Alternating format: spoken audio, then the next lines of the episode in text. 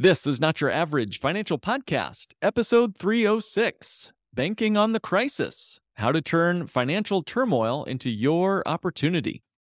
Traditional financial planning is no longer working. And in the new normal economy, your host, certified financial planner Mark Willis, invites you to join us as we engage the new and improved steps for establishing financial sanity. Be curious, be stable, be sane. This is Not Your Average Financial Podcast, helping you think different about your money, your economy, and your future. Wait a minute, you didn't know we had a YouTube channel? That's right, we put content that we don't put anywhere else on YouTube, and you need to see it to believe it. So be sure to follow, like, and subscribe our channel so you won't miss a thing. Hey everybody, welcome to this week's episode. You know, while banks are getting all the headlines, there's a much larger crisis going on than the current banking crisis that we've been experiencing in the spring and as we get into the summer here. So to get some context, let's get some stats out on the table. First of all, federally insured banks across the country have about eighteen to twenty trillion dollars in banking deposit assets. This means almost half of the assets in banks across this country are not F D I C insured, meaning the money in those accounts are over the limit of two hundred fifty thousand dollars, the amount of coverage provided by the Federal Deposit Insurance Corporation. That's over half of all bank deposits. Now, recently, Janet Yellen, the Treasury Secretary, has assured the American public that making depositors whole who are over the two hundred fifty thousand dollars limit would be done on a case-by-case circumstance with priority given to banks that are systemically important to the banking system, her words. Uh, so this is, in essence, about ten banks or so that are systemically important out of the four thousand two hundred banks across the country. So, as you're maybe whittling through what your thoughts are on this current banking debacle going on, if you're, like many Americans, have your banking accounts and checking accounts with small to medium-sized regional banks, and maybe you carry more than two hundred fifty thousand dollars in your bank balance, maybe for business that you have or operating expenses, there is a serious incentive for you to move to one of these mega banks to make sure that your cash is protected, which is, I'm sure, what many mega banks love to hear. You know, the more they can hoover up smaller banks and all of the cash within them and cut out the small credit unions and mid-sized regional banks, the more these mega banks can accumulate power. But like I said at the beginning, banks as we know them are not at the center of this real impending crisis. The real danger comes from the non-bank institutions. Uh, these non-bank institutions are essentially financial firms other than banks that provide all sorts of financial services, including lending to households and businesses and more. Non-bank banks, which are also known as shadow banks, are financial intermediaries that engage in banking activities but are not regulated as traditional banks. So these might include pension funds, mutual funds, peer-to-peer lending platforms, even high-risk hedge funds. Okay, so the according to the Financial Stability Board, a group of global non-bank banks hold about two hundred thirty-nine trillion dollars on their books across the world. That's has to be said again. I mean, that's a massive number, two hundred thirty-nine trillion dollars of uninsured assets. So when you add up all of the accounts on these shadow bank balance sheets, that's almost half of the entire world's assets that has no insurance and is not technically part of a bank balance. So if the institution blows up overnight, no one's there to kind of rescue them or, or bail out the depositors. Think of it this way. If the entire world was a house, it'd be like saying half of our house is not covered by fire insurance. Is that a risk? Well, you bet it is. So what is this shadow banking system, and what are they doing if they're taking up half of the world's assets and have no protection? Well, they're making loans to riskier borrowers without the same oversight and transparency as typical banks would have. These institutions are adding some significant risks and fragility to the world economy. So there's a real lack of regulation and oversight. And since they're so interconnected with the traditional financial system, they bring a lot of increased systemic risk you know, it's sort of like matter and dark matter. If you're kind of the geek for space stuff, uh, this unseen dark matter could have a big impact on the real world. And, or, or in this case, the non-banks, the shadow banks could have a significant impact. If they fail, that would have dramatic implications for the traditional mom and pop bank down the street. If they fail, it would even trigger maybe a chain reaction of financial losses and contagion that could spread throughout the entire world economy. And with this balance of over two hundred thirty-nine trillion dollars, it would be virtually impossible to control and would likely cause a global calamity, political upheaval, and even more. So we're all experiencing these unprecedented times. That's a word I keep hearing all the time, unprecedented. It's important to realize that banks, through it all, have survived. So there is some significant hope here, and please hang with me. I know I'm painting a maybe a dark picture, but there's some big opportunity here for those that are willing to see it and hear it. So one of my favorite books that I've read in the last few years is a book by David Graeber called Debt: The First five thousand Years. What a title! Now, I don't agree with everything that David concludes in this book, but I loved reading the history of banking and why it, in my estimation, is the most profitable enterprise in all of human history. Think about that for a minute. Debt for five thousand years. How much pain, misery has that four-letter word debt caused the human race? And at the same time, someone's liability is someone else's asset. So how much wealth has that four-letter word debt created for those that truly understood its power? Isn't that power increasing now to the tune of two hundred thirty-nine trillion dollars? And aren't banking crises becoming more and more common? Didn't we just have a banking crisis in two thousand eight? And here we are now, just a few years later, going through it all over again. Before that, didn't we have the Asian financial crisis in nineteen ninety-seven? You know, caused by a combination of factors, including excessive borrowing, currency speculation. Sound familiar? And before that, the savings and loan crisis of the late nineteen eighties, where over a thousand savings and loans institutions failed. And before that, Bretton Woods system and the collapse of in nineteen seventy-one, when the U S fully decoupled the dollar from gold, and in essence defaulted on all of the world, expecting to be paid back in gold-backed dollars. And of course, before that, the granddaddy of them all, the Great Depression of the nineteen thirties. Now, officially, the Federal Reserve was meant to calm these choppy waters. But as it happened, these banking crises cycles continue. In fact, one begins to wonder if the banking crisis, like the one we're living through today, is either inevitable or on purpose. Many banks are positioned to profit from the current consolidation of banks getting hoovered up by these mega banks, specifically the largest banks that have the most power. So we're already seeing the biggest banks gobble up the banks that are failing.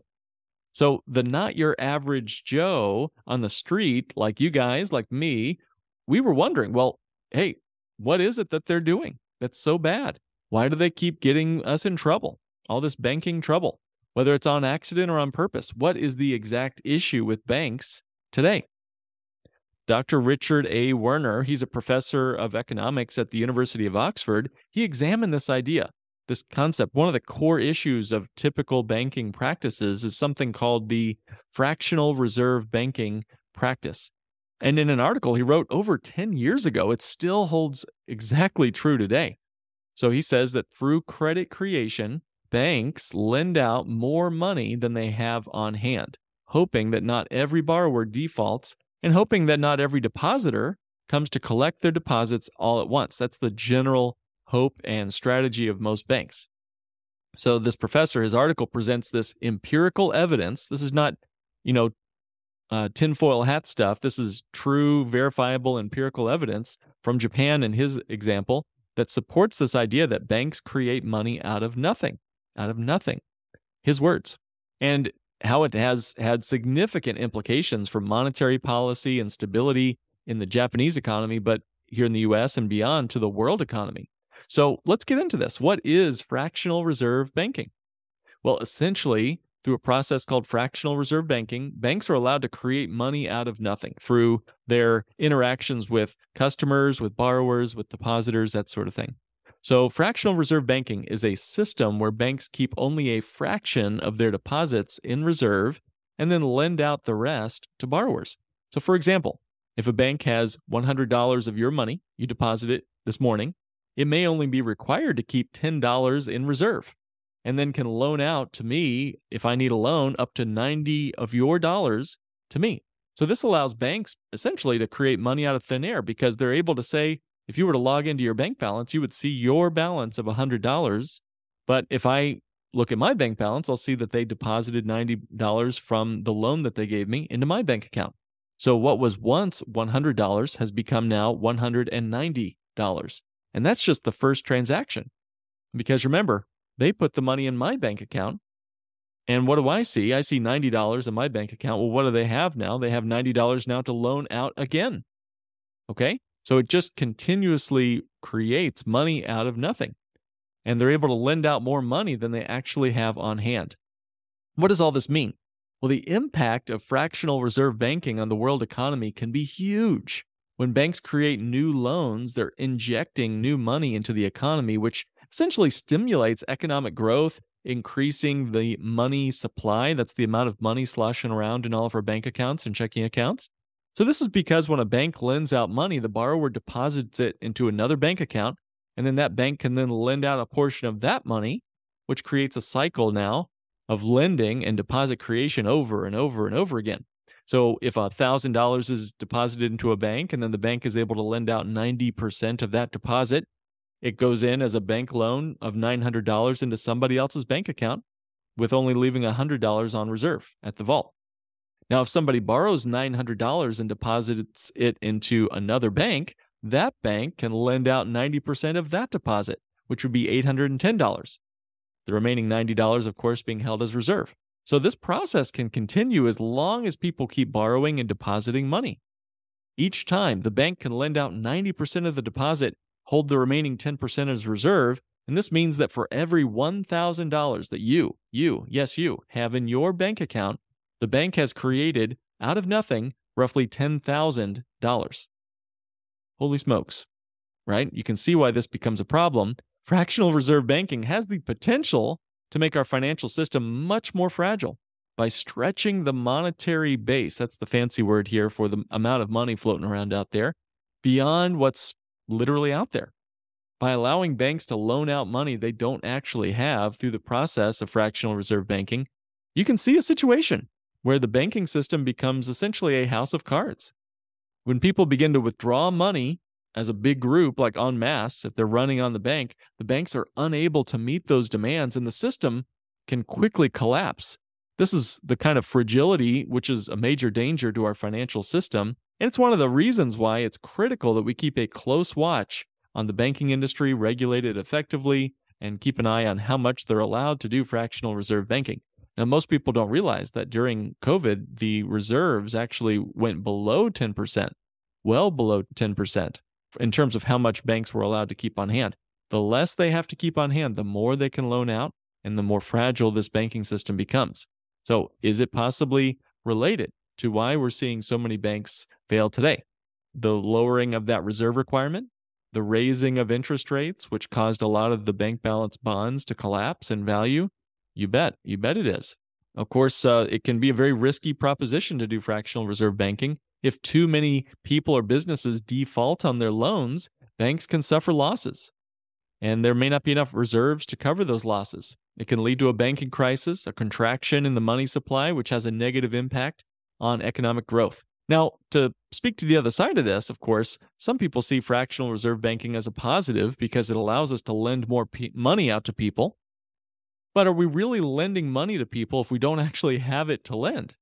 And with such low interest rates that we've had over the last forty years, and as a result of the grandpappy of all banks, the Federal Reserve, lowering those interest rates, aren't we encouraged under such low interest rate environments? Aren't we encouraged to loan money out, to risk our bets, to get a higher rate of return, but put that money into more speculative investments and poor investment decisions as a result of having such low savings interest rates on our bank accounts? Okay, so that's all fine and good. Great theory.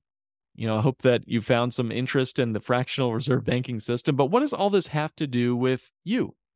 And how can you bank on the crisis? How can you benefit from this current economic malaise that many banks are having to go through right now?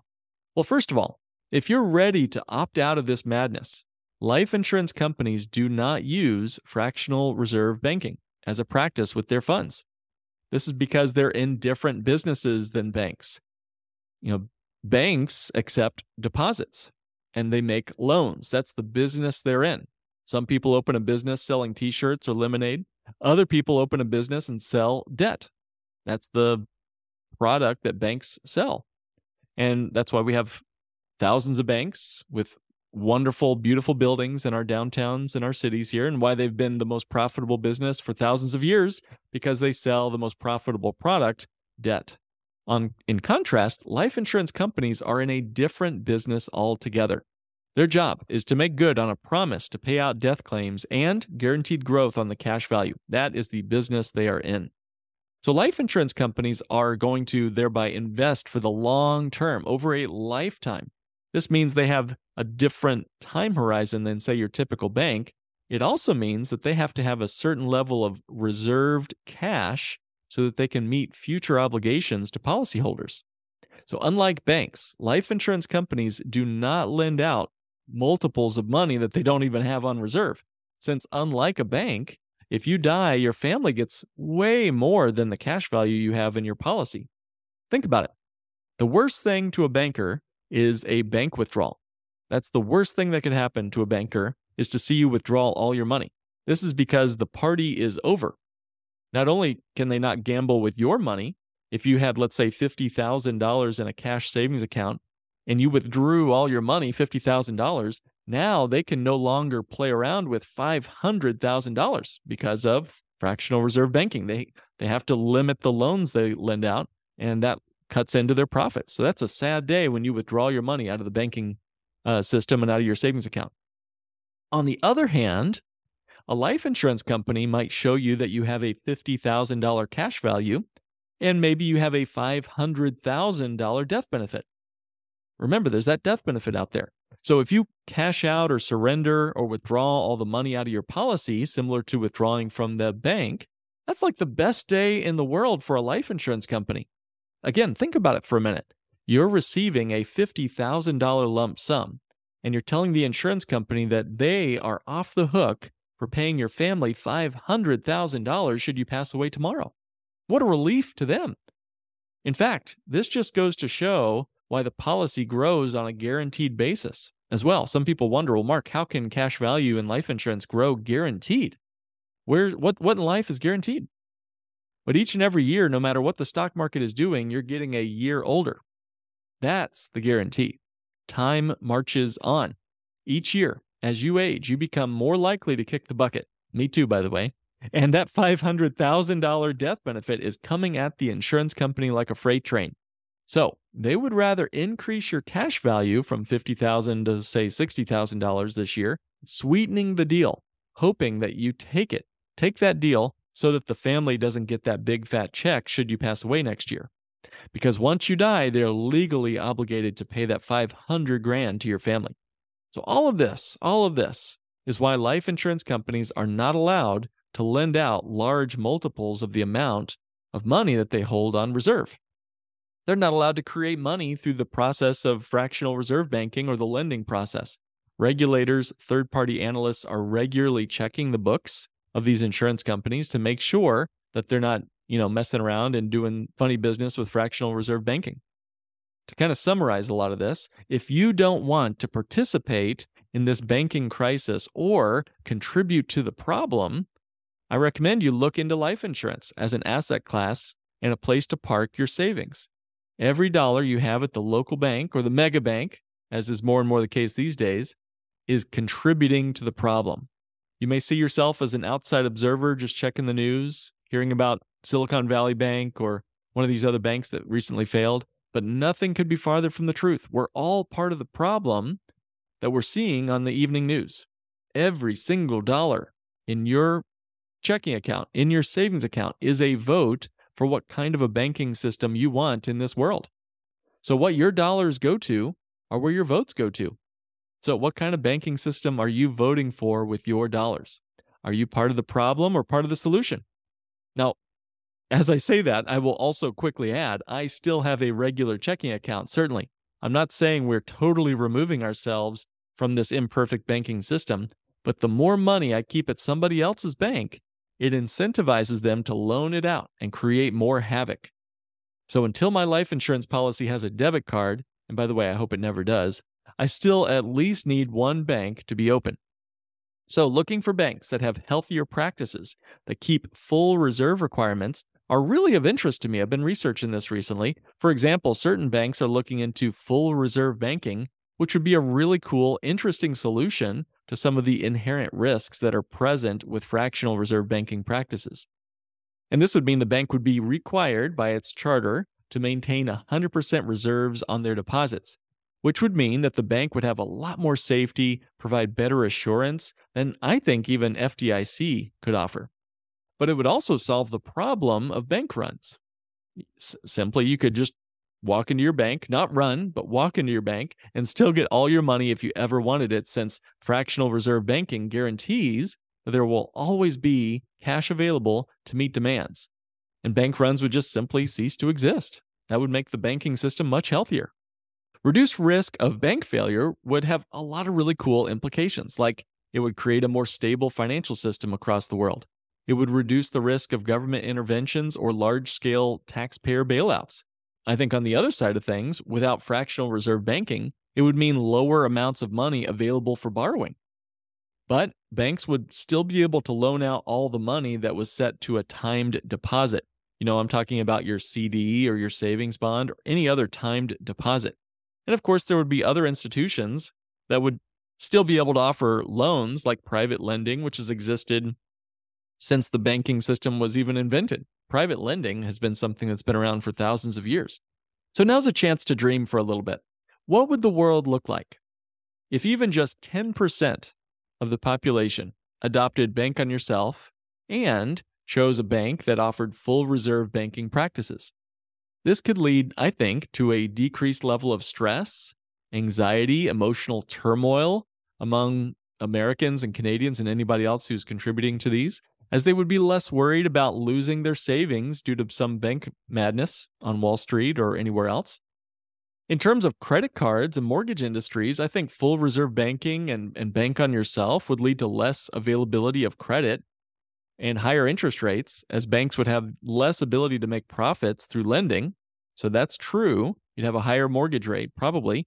However, this could also lead, I think, to more responsible lending practices, and banks wouldn't be able to lend money to people who don't have a job, no income, that sort of thing, leading to fewer defaults and foreclosures. Similarly, with Bank on Yourself type policies, if you are your own source of financing and you need to buy a car, you don't need an auto loan in the first place. So you can bypass those higher interest rates on your credit cards, car loans, even your mortgage, by using your policy as your capital source instead of some other bank. So in the long run, reducing debt levels could lead to lower divorce rates. I think it would improve our mental health outcomes for individuals and families, as since financial stress is like a major contributor to divorce, depression, suicide. Guys, this has major implications. Full reserve banking and Bank on Yourself type whole life policies, I think, would also lead to changes in public attitudes toward debt. It would encourage people greater financial responsibility. It would reduce their reliance on banks, credit cards, finance companies. I think overall this would have a major positive impact on our society.